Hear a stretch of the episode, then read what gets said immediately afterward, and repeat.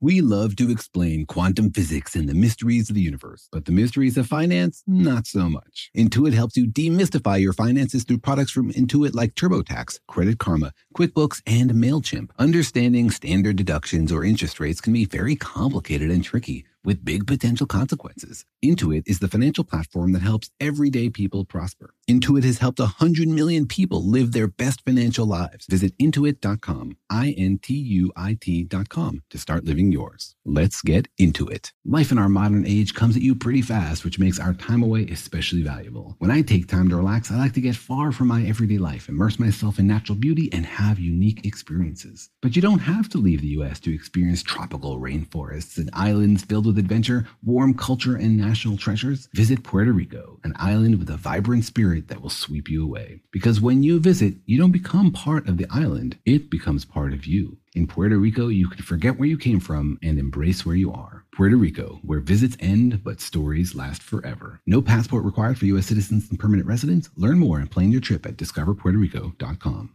What's up? This your boy Lil Duval, and check out my podcast, Conversations with Unc, on the Black Effect Podcast Network. Each and every Tuesday, Conversations with Unc podcast feature casuals and in-depth talk about ebbs and flows of life and the pursuit of happiness. Unlike my work on stage, I tap into a more serious and sensitive side to give life advice and simply offer words of encouragement, yet remind folks to never forget to laugh. Every Tuesday, listen to Conversation with Unc, hosted by Lil Duval on the Black Effect Podcast Network, iHeartRadio app, or wherever you get your podcasts presented by AT&T. Connecting changes everything. When you buy Kroger brand products, you feel like you're winning. That's because they offer proven quality at lower than low prices. In fact, we guarantee that you and your family will love how Kroger brand products taste, or you get your money back. So next time you're shopping for the family, look for delicious Kroger brand products because they'll make you all feel like you're winning. Shop now, in store, or online. Kroger, fresh for everyone.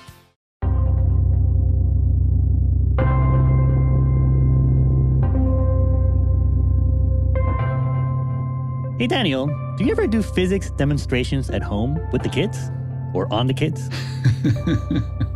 We have a strict no experimenting on the kids policy without both parents' consent. oh, good. At least you have a process. we had to create a process after one of us was winging it. But yeah, I love doing physics demonstrations at home, though usually they don't work. What do you mean? You, do you break the laws of physics? well, I remember, for example, trying to show the kids that everything falls at the same speed. Mm, and the laws of physics didn't cooperate? well, it was at the dinner table, and I used little bits of our dinner, and we have a dog, so only one piece actually made it to the floor. Whoa. I guess your dog was trying to challenge the laws of physics? or just your physics demonstration. I think I didn't appreciate the gravity of such an experiment for my dog. But I'm sure your dog heavily appreciated it. I got his massive thank you.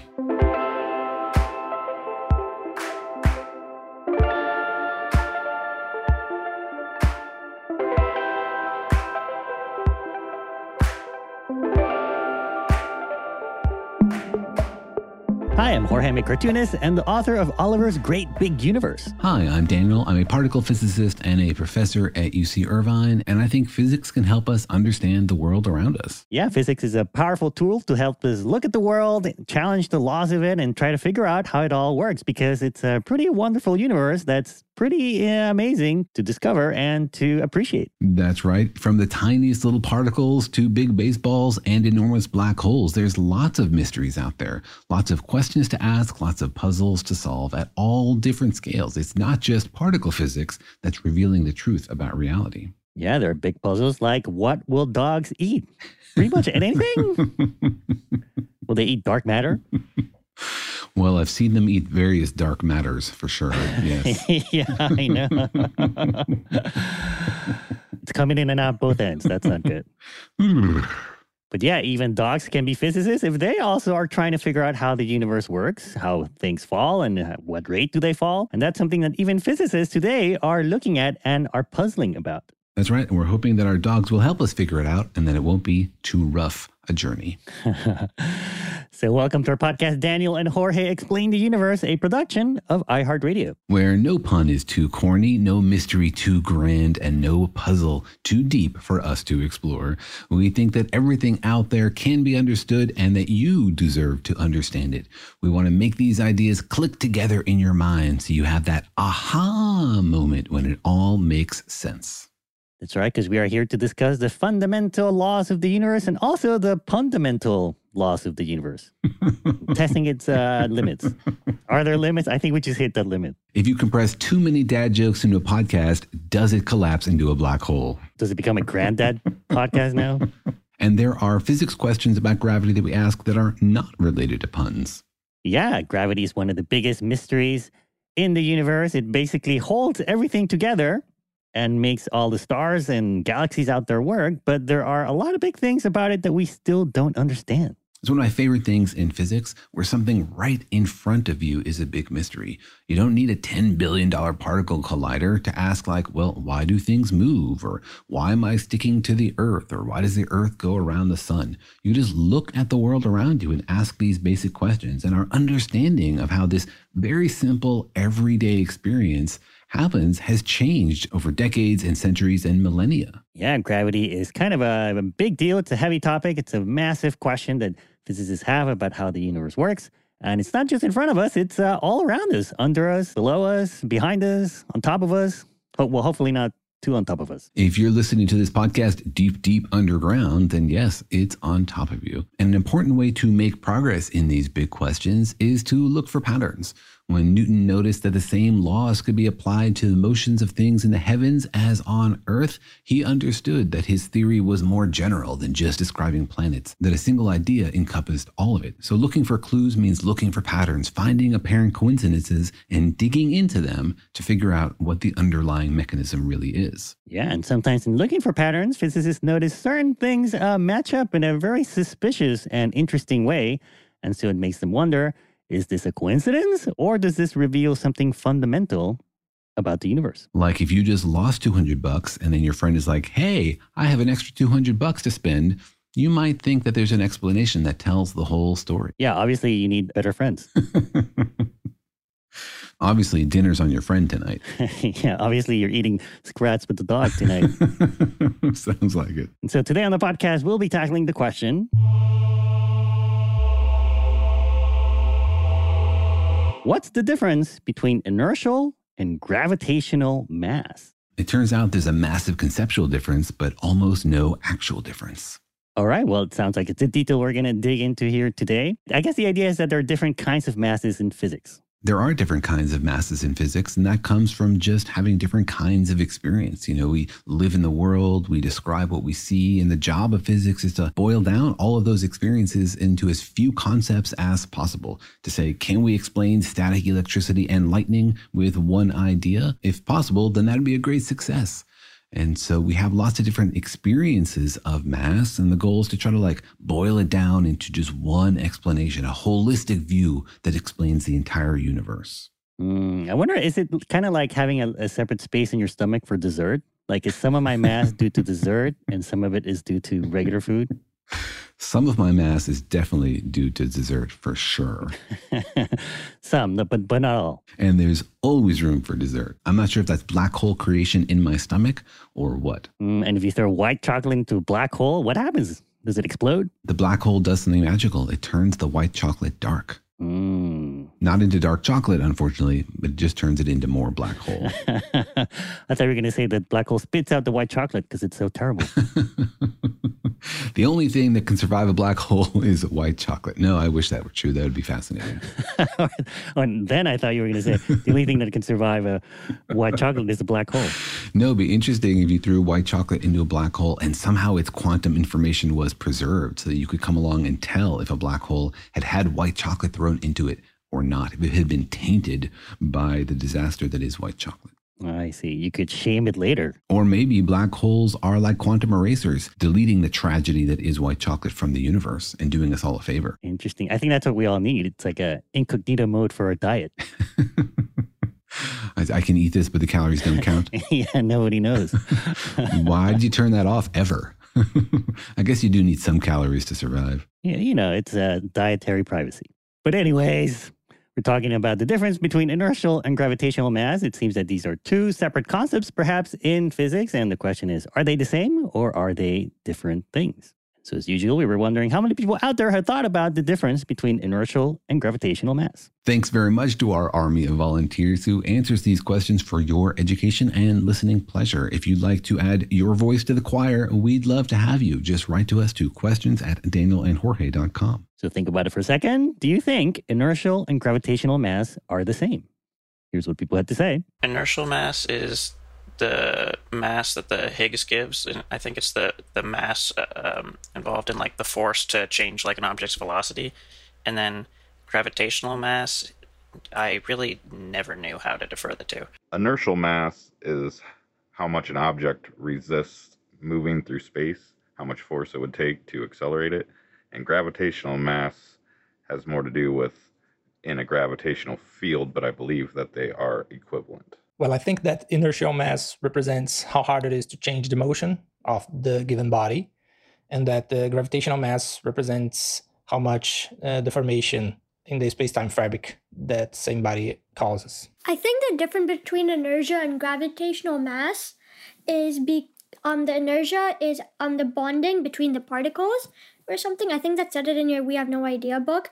And like I think it's like the connecting of the quarks and stuff, and that's what creates most mass. So most mass is just at bonding energy. So I think that's what inertia is. Inertial mass is a measure of how hard it is for an object to change its its velocity, whether in magnitude or direction. As for gravitational mass, it's a measure of how much an object distorts the space-time around it.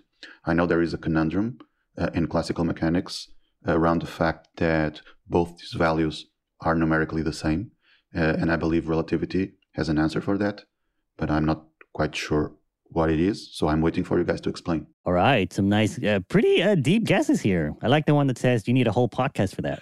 done. That's the answer. Not done yet. We're still doing it. well, if you're listening to this, we already finished. Oh, so. that's true. Yeah. Yeah, we're working in the future. But yeah, these are great answers. People definitely know about these concepts, and some people even have ideas about their relationship. Mm, yeah, I saw mentions of the, Higgs boson here. I saw mentions of uh, acceleration and energy. Sounds like uh, this is going to be a pretty dense podcast. We're going to overcome some massive misunderstandings in people's brains. Yeah, it's a pretty heavy topic. So let's dig into it, Daniel. Uh, what is mass to a physicist, to the non religious physicist? The non denominational idea of mass. I mean, mass to a physicist is just a, like a more mathematical and precise description of our experience, right? Physics is not trying to describe a universe you don't understand or that isn't familiar to you. We're trying to describe our universe, our everyday understanding of what it's like to be in the world. And that means explaining our intuitive experience, you know, the way that we live. And we have this feeling that like you can pick something up and it's hard, and you pick something else up and it's easy, or you push on something and it's hard to get it moving. You push on something else and it's easier to get it moving and that somehow that that might relate to like how much stuff there is to something. You put another watermelon in the shopping cart and it's a little bit harder to get it rolling. So you're saying the intuitive definition of mass is, is just how much stuff there is to something? Yeah i think that's the most accessible and intuitive idea of what mass is. We think of it like the stuffiness, you know, like this has more scoops of basic universe stuff than something else. Like a rock has more stuff stuffed into it than, let's say, uh, an air balloon. Yeah, it certainly does. You know, there are more atoms, it's denser. If you add up the amount of stuff in all those atoms in a rock, then there's more in that than in a balloon, for example. Absolutely. The job of physics isn't to like rely on these fuzzy concepts and just accept our intuitive understanding. It's to make a more precise mathematical description of what's actually happening so we can extract from that some understanding of like what the rules of the universe are. Right, because I guess there are kind of two kinds of mass, right? Like there's a measure of how hard something is to push to get it going, and then also how hard it is to lift up from the ground. Exactly. There's two different things you can do to stuff, right? You can push that shopping cart filled with watermelons, and you know if you put more watermelons in it, it takes a bigger push. And then there's also like actually lifting the shopping cart of watermelons over your head. And the more watermelons that are in there, the more force it takes. And those are actually two separate concepts, right? They're related in that more watermelons makes it harder. But if you're just pushing the watermelons, then you're not lifting them against gravity, right? You're just like speeding them up.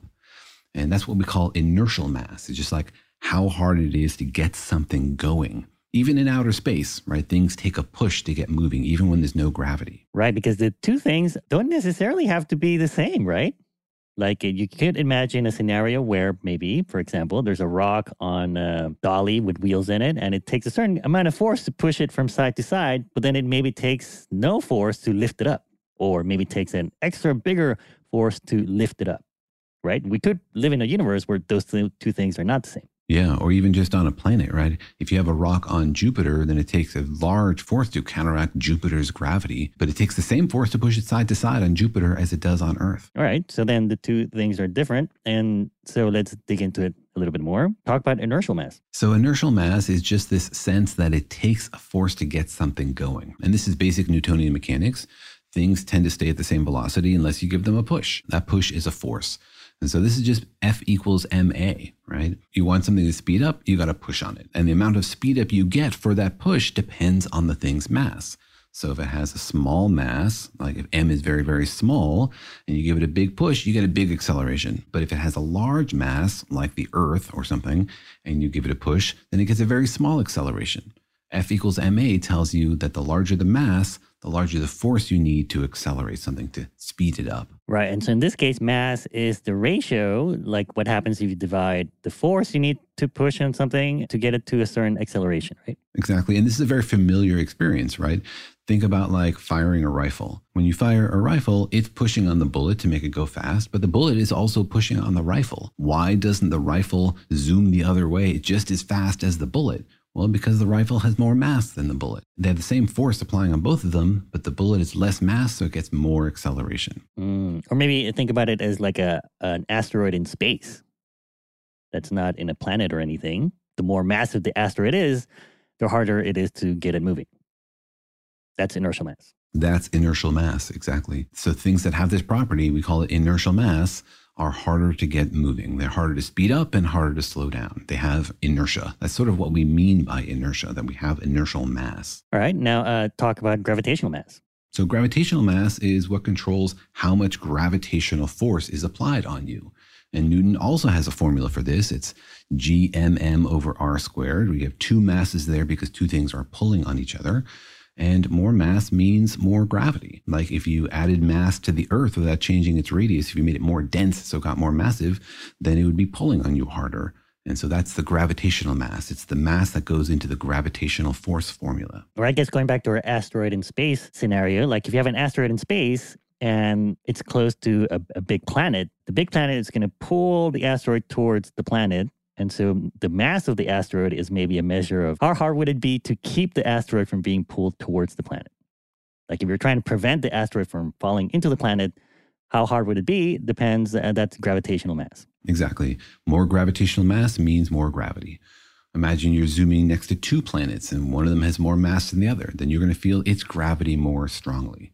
Right. And this is a Newtonian picture of gravity where gravity is a force. And you can think about it sort of like the gravitational mass is like the charge for gravity. Two electrons will push on each other because they both have negative charge, right? And if you increase that charge, then their force would be stronger. Well, the force law for gravity is exactly the same structure as the force law for electromagnetism, where you replace the charges with the masses. You increase the mass, you get more gravity. Right, like a lightweight asteroid, you wouldn't a small lightweight asteroid, you wouldn't need to push very hard to keep it from falling into the planet. With a huge, massive asteroid, you need to be Superman basically to keep it from smashing into the planet. All right, well, that's the basics of Newtonian inertial and gravitational mass. Now let's uh, get into where it gets kind of tricky. And are these things the same or are they different according to Einstein? So let's dig into those details. But first, let's take a quick break.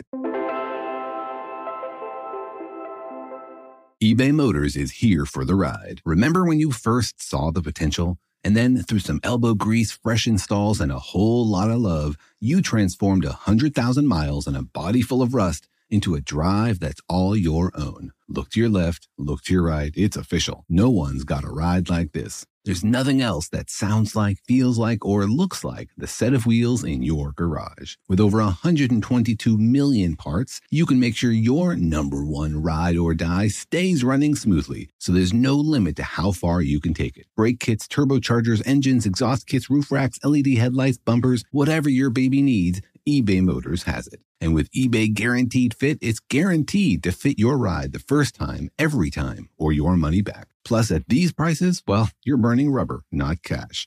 Keep your ride or die alive at ebaymotors.com. Eligible items only, exclusions apply.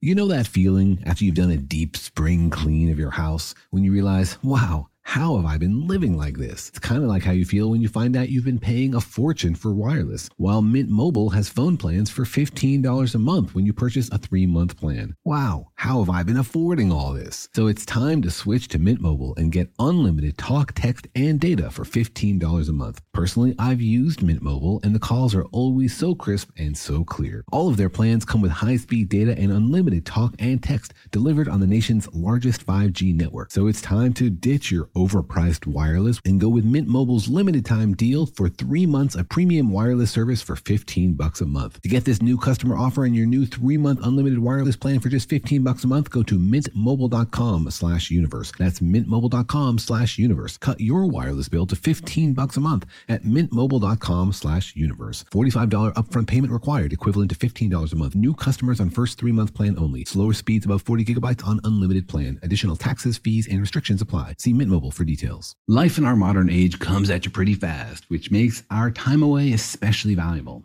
When I take time off to relax, I like to get far from my everyday life to immerse myself in natural beauty and have a unique experience. But you don't have to leave the United States to experience tropical rainforests and islands filled with adventure, warm culture, and national treasures. Visit Puerto Rico, an island with a vibrant spirit that will sweep you away. People from Puerto Rico are called Boricuas, but it's not just a name, it's a spirit, a flavor, a rhythm that you can only find in one place on earth. Puerto Rico. It's embodied by these proud, passionate people, and you'll feel it in every part of the island. When you bask in the warmth of the beaches, when you taste the love in the food, when you embrace the call of adventure, you'll find the Boricua spirit in yourself as well. Because when you visit, you don't become part of the island, it becomes part of you. You can forget where you came from and embrace where you are in Puerto Rico, because your visit ends, but the stories last forever. No passport is required for U.S. citizens and permanent residents. Learn more and plan your trip at discoverpuertorico.com. The financial universe out there can seem like a vast place,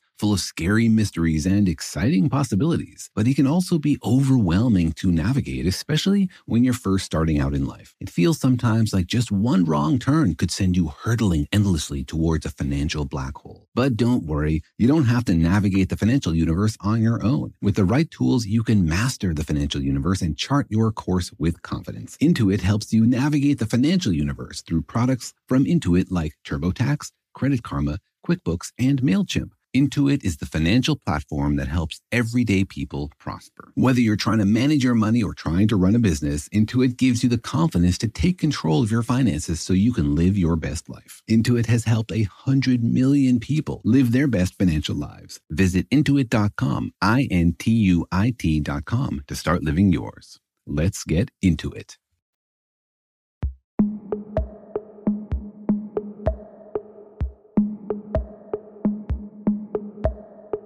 All right, we're asking a massive question here today. What's the difference between inertial and gravitational mass? Are they the same? Are they different? Are they just two sides of the same coin? Are there two coins? How many coins are there in the universe? an infinite number of coins with an infinite number of sides. With, with infinite mass? Maybe it's made out of photons. Who knows? There we go. That would explain why um, money is so light in my pockets. All right, so we talked about kind of the basics of inertial and gravitational mass, I guess from a Newtonian perspective. So, like a couple of hundred years ago, that this is what Newton figured out. He said you have something called inertial mass and you have something called gravitational mass, and he basically measured them to be the same thing, right? Or he thought they were the same thing. He actually sort of treated them as different things, right? He wrote them down as if they were different numbers. Like he wrote two different formulas, and the masses in those two formulas didn't have to agree. Like in principle, in Newtonian physics, mass in F equals ma could be different from mass in the gravitational force formula. So he allowed for the possibility that these were different. Wait, what do you mean? He, he didn't call them mass? He didn't call them M? Well, Newton actually didn't write his equations down in terms of mathematics. Back then, the style was more prose. So a lot of Newton's stuff is actually written out in sentences. So the exact notation can be a little different. But in our modern translation of Newton's formulas, technically there's a little i in front of the inertial mass and a little g subscript in front of the gravitational mass, and they don't necessarily have to be the same. In Newtonian physics, you have to go out and measure whether these things are the same. Mm, but did he do it? Did Newton measure it to be the same, or did he measure it to be different? So Newton measured it using a pendulum, and lots of other people have done these measurements, and we find that they are the same. And it's sort of a famous result that people learn about, you know, in elementary school, that two things, even if they have different mass, fall at the same speed. That's basically testing whether inertial and gravitational mass are the same thing. Something that has more mass takes a bigger force to get going but if it has more gravitational mass also, then it gets a bigger force from the Earth.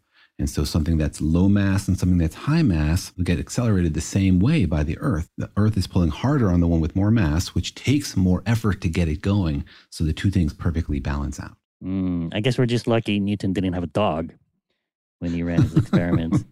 so Newton ran this experiment and he measured it to be the same. Did he then conclude that it was the same thing? Did he then start calling it the same thing? Newton's experiment was not super precise. So this is hundreds of years ago, and the technology for timing things and measuring things precisely was much fuzzier. So he concluded these things were likely the same, but he had no proof theoretically that showed that they had to be the same. And he only had an experimental measurement which was kind of fuzzy. And so people continued on measuring these things, and they've been measuring it basically ever since people are basically still measuring this to see if they can find any discrepancies. And so at some point, I guess, in our scientific history, scientists sort of kind of concluded they were the same, didn't they? I mean, at least when you're in high school, you know, they just teach you M. They don't teach you MI and MG. They just teach you M. There is a sort of simplified version of it in high school. And but in Newtonian physics, these are potentially different, which is why, you know, astronauts on the moon in the 60s did this experiment, you know, dropping a feather and a hammer at the same time. And why in the last couple of decades, people have made this even more precise with high tech torsion balances that narrow this down to the one part in 10 to the 13. But, you know, from an experimental point of view, that's not the same. That just says it's either the same or it's very, very close together. But I guess I mean, like, sort of in, I guess, in our society, in our culture, and at least is how they teach physics in high school, right? And college, at least in my time, people just sort of assume they're the same thing. Well, I think there's a simplification there. It's sort of like when people tell you, oh, the photon has no mass. Well, we're pretty sure the photon has either no mass or almost no mass, some very, very small number, but we haven't exactly measured it to be zero. We've measured it to be close to zero within some tolerance. So it just depends on how precise you want to be with your language. According to these measurements, they seem like basically the same thing, but that's not the same as saying we understand why they have to be the same theoretically they're linked. It might just be a coincidence. All right. So then uh, scientists have um, been sticking to it. They've been trying to do this experiment to see if these two things are the same. What have the experiments found? The experiments have never found any discrepancy between gravitational mass and inertial mass. Galileo did this experiment with like things rolling down inclined planes. There's this apocryphal story of him dropping things off the Leaning Tower of Pisa, which I don't think ever happened. There really was this test on the moon where they drop a hammer and a feather because you know this is only true if there's no air resistance. Air resistance makes everything much more complicated. If the only force involved is the force of gravity and it just has to overcome the inertia, then those things should perfectly balance out if the inertial mass and the gravitational mass are the same. So nobody's ever found any violation of these two things being the same. Okay, so then I guess the question is uh, are they actually the same or are they just being measured to be the same? Yeah. Like, is it a coincidence or is it really just two ways of looking at the same thing? And those are two very different ideas about how the world could work. It's sort of like the way the electron charge and the proton charge balance each other out. We think exactly. Does that mean that there's a fundamental relationship between the two? Or do we live in a world where these two things just happen to balance? And that's why we live in this world, right? Even if your experience of the world is the same and doesn't change any experiments, it's a very different story about how the world works, about which universe we live in. Mm-hmm. Okay, so what do we know about this question? So Newton's answer is it's a coincidence. These are two different concepts. They appear in two different formulas. We measure them, they happen to be equal End of the story. Newton says there's no reason for these two things to be the same. They just happen to be so. So Newton has two parameters and they just happen to be exactly the same value. But that seems like too delicious a clue. When we find coincidences like that in nature, we're like, hmm, maybe there's a simpler version of the story. Maybe we can explain these two sides of the coin in terms of one coin. And that's where Einstein comes in. Einstein has a very different explanation for why things always fall the same way, no matter how massive they are. Right. To Einstein, uh, gravity is not even a force, right? That's right. And that's the basic answer.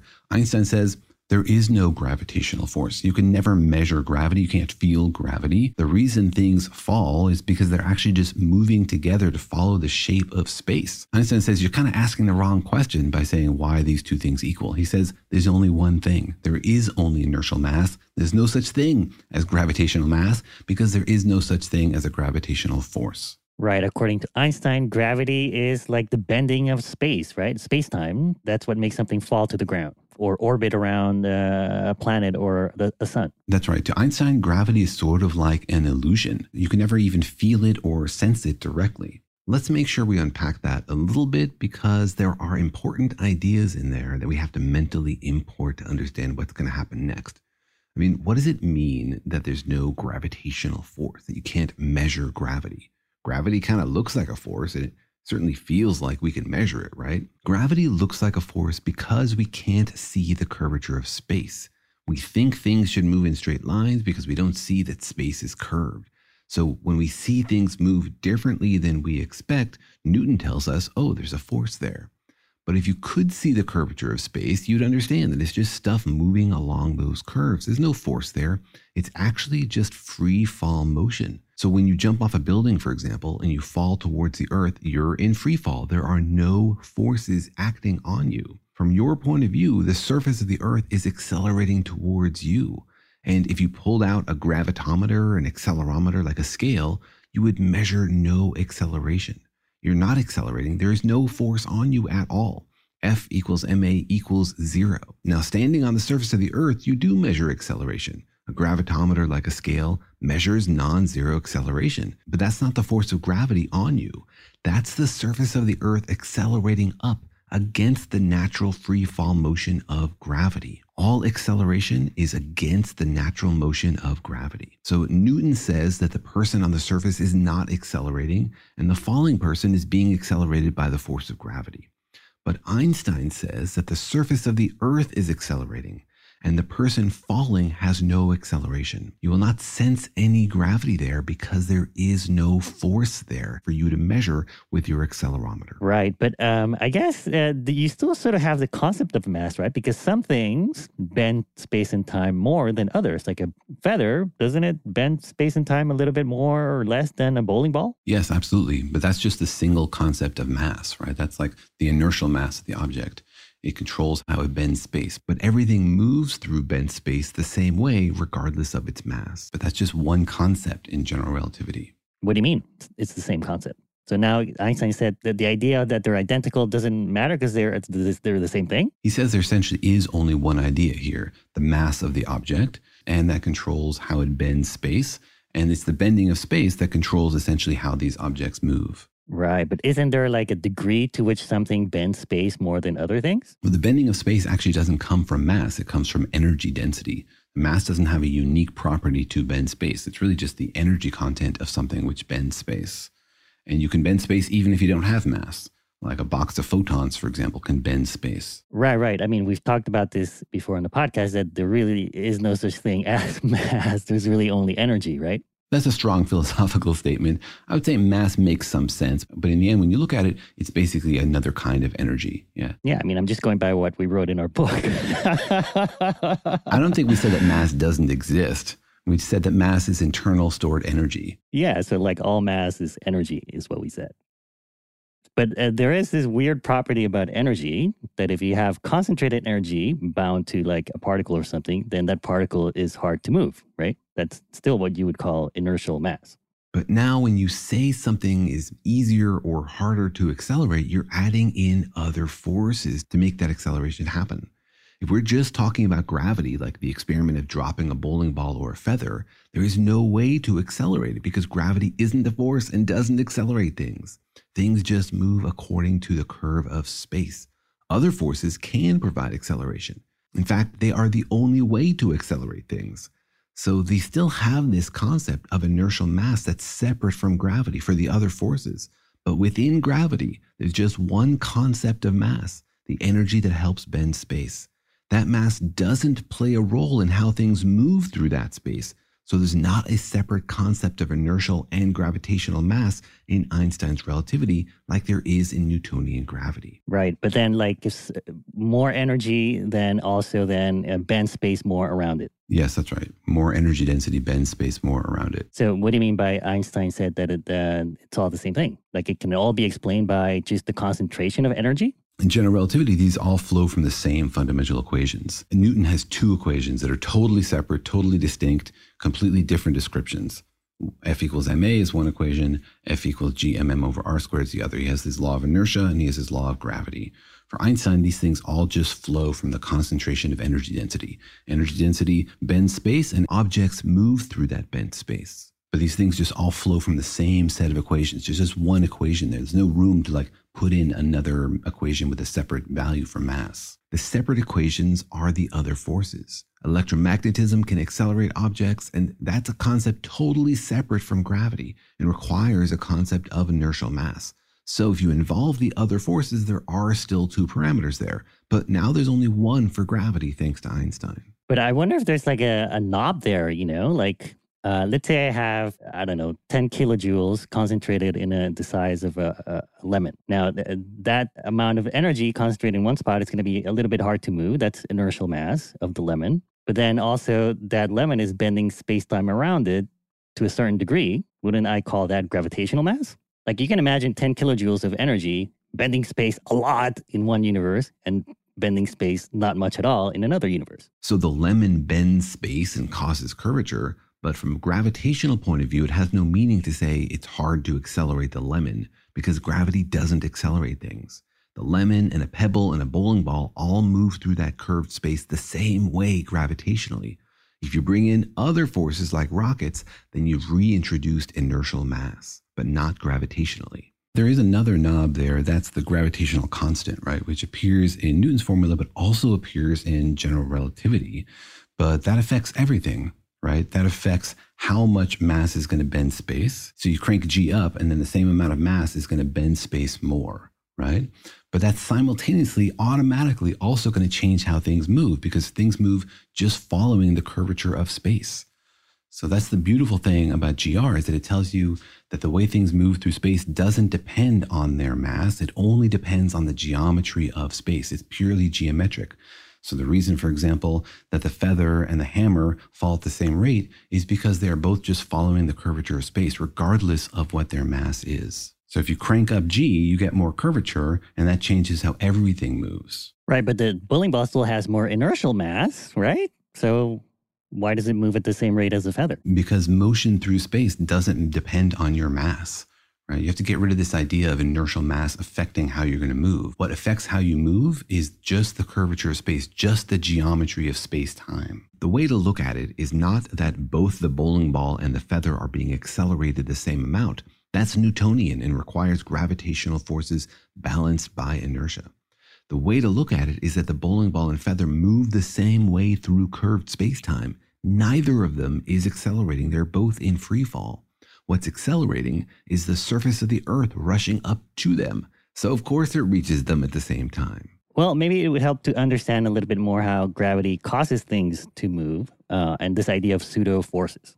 So, what do you mean like gravity is a pseudo force? So, electromagnetism is a real force. It like accelerates stuff, right? It pushes and it pulls. That's what we mean by a force. But a pseudo force is when something appears to move without a force being applied to it right? And this is not unfamiliar to you. Like if you're in the back of a truck and there's a bowling ball there and somebody hits the gas, then to you, in your frame of the back of the truck, the bowling ball is going to move. They hit the gas, the bowling ball is going to move to the back of the truck. They hit the brakes, the bowling ball is going to move to the front of the truck. So you're seeing like this ball move, even though nobody's pushing on it, right? Nobody's pulling on it, nobody's applying any force to it, but you're seeing the ball accelerate. So there's a pseudo force there something is happening to accelerate this thing, even though there's no forces on it. And in the same way, for example, if you're out in space and you're in a rocket ship and your rocket ship is accelerating and you drop a ball, then that ball is going to fall to the floor. This is how you can get the appearance of gravity on a spaceship if you're accelerating. So that's a pseudo force, right? Basically, acceleration, any accelerating frame gives you a pseudo force. There's no gravity on the spaceship, it's just the floor is accelerating up to meet the ball that you've dropped it. All right, so that's the concept of a pseudo force. Like in those space movies where they have like a rotating spaceship or something, and the centrifugal force makes it feel like you're there's gravity around you. Exactly. That's right. Yeah. But there's no actual gravity happening. There's no actual gravity there. It's just acceleration that's creating this pseudo force. And so now Einstein says, well, curvature of space time, which is invisible to us, we can't see it, also causes pseudo forces. Like if you're out in space and you drop a ball and somewhere near the Earth, it's going to drift towards the Earth. And somebody watching you do this experiment from sort of far away is going to notice, hmm, there seems to be a force on this ball. And that's what Newton would call the gravitational force. But Einstein would say, no, there's no actual force there. It's moving because of a pseudo force. It is moving because actually it's just following the curvature of space time. You can't see that curvature. It's not obvious to you, but the ball is following the curvature of space time. And to us, it looks like there's a force on it, even though there's not. The ball is not actually accelerating. So you're saying like what we think of as gravity is really just pseudo gravity, right? Kind of like when you have like a black hole and it's bending space time around it, it's sort of like causing acceleration around it or something. It's bending space time so that there's acceleration so that it feels like something is pulling us down. So yeah, mass masses definitely bend space time, but the issue of acceleration is a little bit subtle. Like if you are that ball that's falling towards the earth, you don't feel any acceleration. Just like if you jump off of a building, before you hit the ground, you feel like you're in free fall. You feel weightless, right? So you never actually experience gravity. You never feel gravity accelerating you. Okay, but to somebody uh, standing far away, it does look like you're accelerating, right? That's right. That's where the pseudo force comes in. Somebody else in an inertial frame would say, oh, there's a force on you. You're falling down towards the center of the earth, or you're falling in towards that black hole, and you're accelerating relative to them. They're seeing that pseudo force. But Einstein says there's no force there. It's just things moving according to the curvature of space time. Right.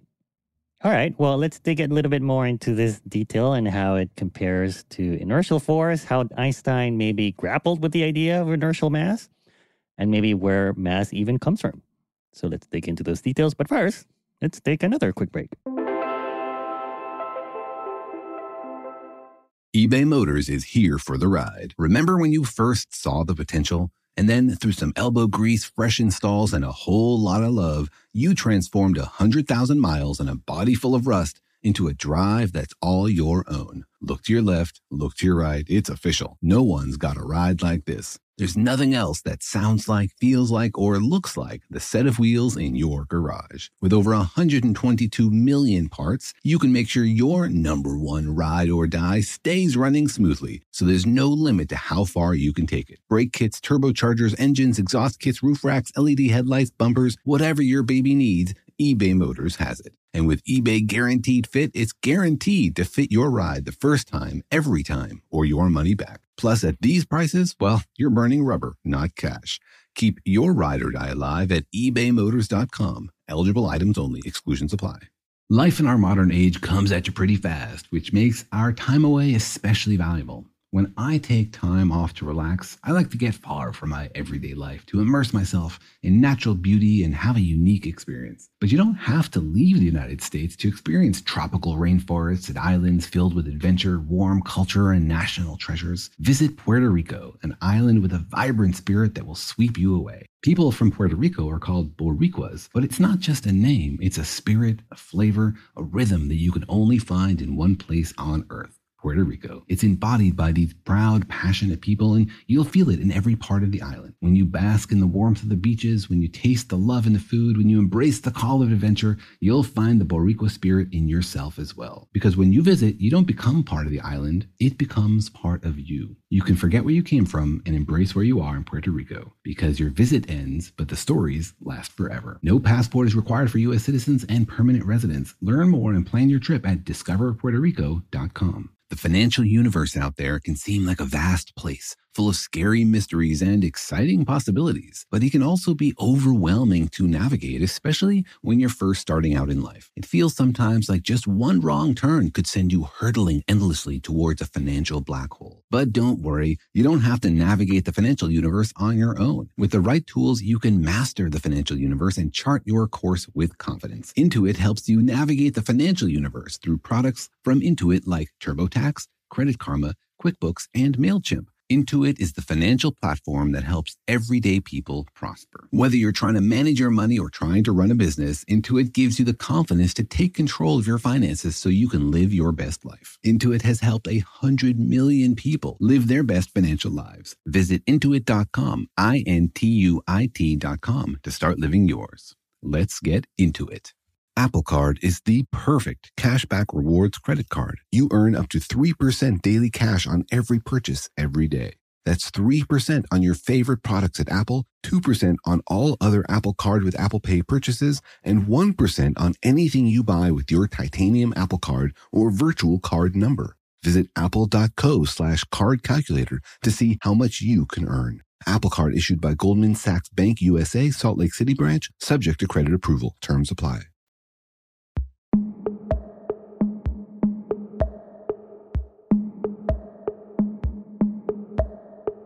All right, we're talking about the difference between inertial and gravitational mass, and it's getting uh, a bit hairy, Daniel, I feel like.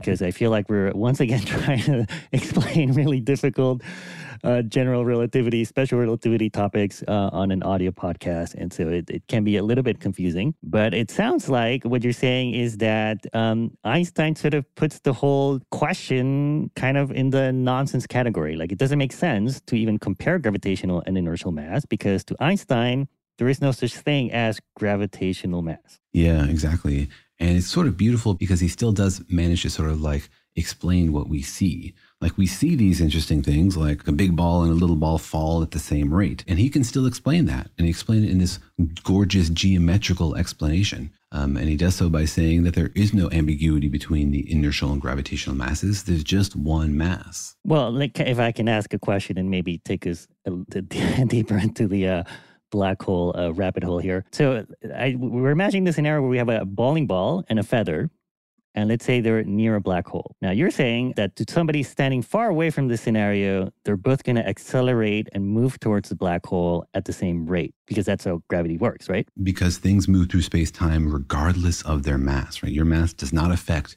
in general relativity how you move through space time. Right, right. And even though the feather has less inertial mass than the bowling ball, the bowling ball, we definitely, for sure, right? They think it has more inertial mass. But even just saying the phrase inertial mass implies F equals ma.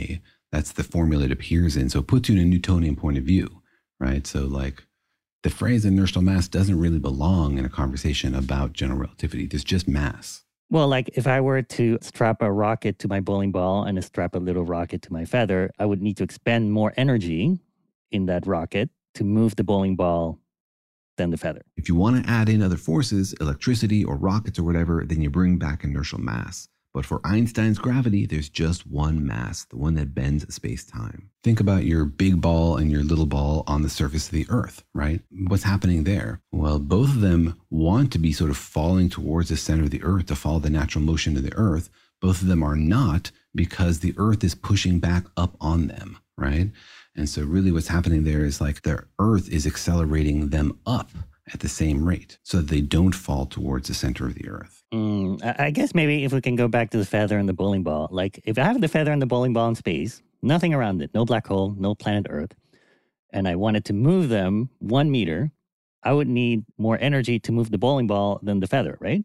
I would need a bigger force. Yeah, if you're out in deep space and there's no gravity nearby, so space is totally flat, then these things just sit there if you don't apply a force to them. And if you do apply force to them, then they will accelerate. You can sort of use Newtonian mechanics in this context because there is no curvature to space. And if you want to apply other forces, ones that generate real acceleration, then you bring in inertial mass again. But that concept doesn't exist in gravity anymore. Right. And so in this case, there is something called inertial mass. Like it takes a bigger force to move the bowling ball in space. Takes a bigger force to move the bowling ball, yes. Newton would say that's inertial mass. That's inertial mass. Okay, now let's put the feather and the bowling ball near a black hole and I let go of them. you're saying uh, because of uh, Einstein and, and the way the black hole is bending space time around it, that the feather and the bowling ball are going to fall towards the black hole at the same rate because that's how space time is bent around. That's right. They both follow space time regardless of their mass. Right. But now, let's say I put little rocket it's in the feather and in the bowling ball, and I'm trying to prevent these things from falling into the black hole to uh, an outside observer far away from this uh, catastrophic scenario. Don't I need to push the bowling ball harder or expend more energy in my rocket to keep the bowling ball from falling into the black hole than the feather? Yeah, so in general relativity, if you don't want to follow the curvature of space time, then you need a force, right? That's what forces are essentially. Anytime you're accelerating, is accelerating to avoid just following the curvature of space time. And so, yeah, you need a force to push on these things. And yeah, I think you need a bigger force to push on the bowling ball than the feather. Okay, so uh, you're saying that the, I, my rocket on my bowling ball needs to push harder than the rocket on the feather to keep it from falling into the black hole, right? So there's there's just more of something there that needs to happen in order to keep them from falling into the black hole. Now, is that more of that something, or is that something that there's more of for the bowling ball? Is that still inertial mass, or is that a different uh, amount related to like how much the black hole is bending space time? Yeah, here we're talking about real acceleration, opposing the natural motion according to the curvature of space. And that has to come from something other than gravity, which means a real force. And that brings in inertial mass again, yes. But again, there's no inertial mass in gravitational motion the reason the bowling ball and the feather fall towards the black hole at the same rate without rockets. So it's the same as inertial mass then? Yeah, when you bring in the other forces, there will be inertial mass again, but within gravity itself, there isn't one anymore. Like the reason that you do not fall towards the center of the earth is because the surface of the earth is pushing you up. Exactly the same way that rocket is accelerating the bowling ball away from the black hole, the surface of the earth is pushing you up away from gravity. And if you drop a ball, Newton says, oh, that ball is accelerating towards the center of the earth. Einstein says, no, when you drop the ball is, it, is when it stops accelerating. You are accelerating up away from the center of the earth like the bowling ball and the rocket to avoid falling in. And the ball is now in free fall. It's now flowing naturally with gravity. It's stopped accelerating. That's why everything falls at the same rate because it's really the earth that's rushing up to meet it rather than like the bowling ball or the feather that are falling. They're just like hanging out, not accelerating with respect to space.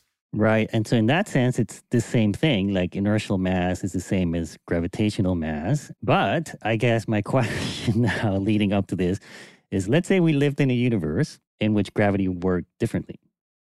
Like uh, the amount of space time bending that a black hole does is different in my universe and in your universe. Like in my universe, the black hole, uh, if you concentrate, concentrate that much energy into a spot, doesn't bend space time very much. Like almost not at all. You're changing the value of G. Yeah, changing the value of G. Okay, you're making it the value of J, the Jorge value. Okay. Yeah, it's, it's the J constant. That's right. For which I'll get, I'm sure I'll get a Nobel Prize. But in your universe, uh, G is huge. So like the black hole bends space time a lot. And so space in your universe, space is rushing towards the black hole a lot, super fast a lot. And whereas in my universe, let's say it's uh, it means even zero.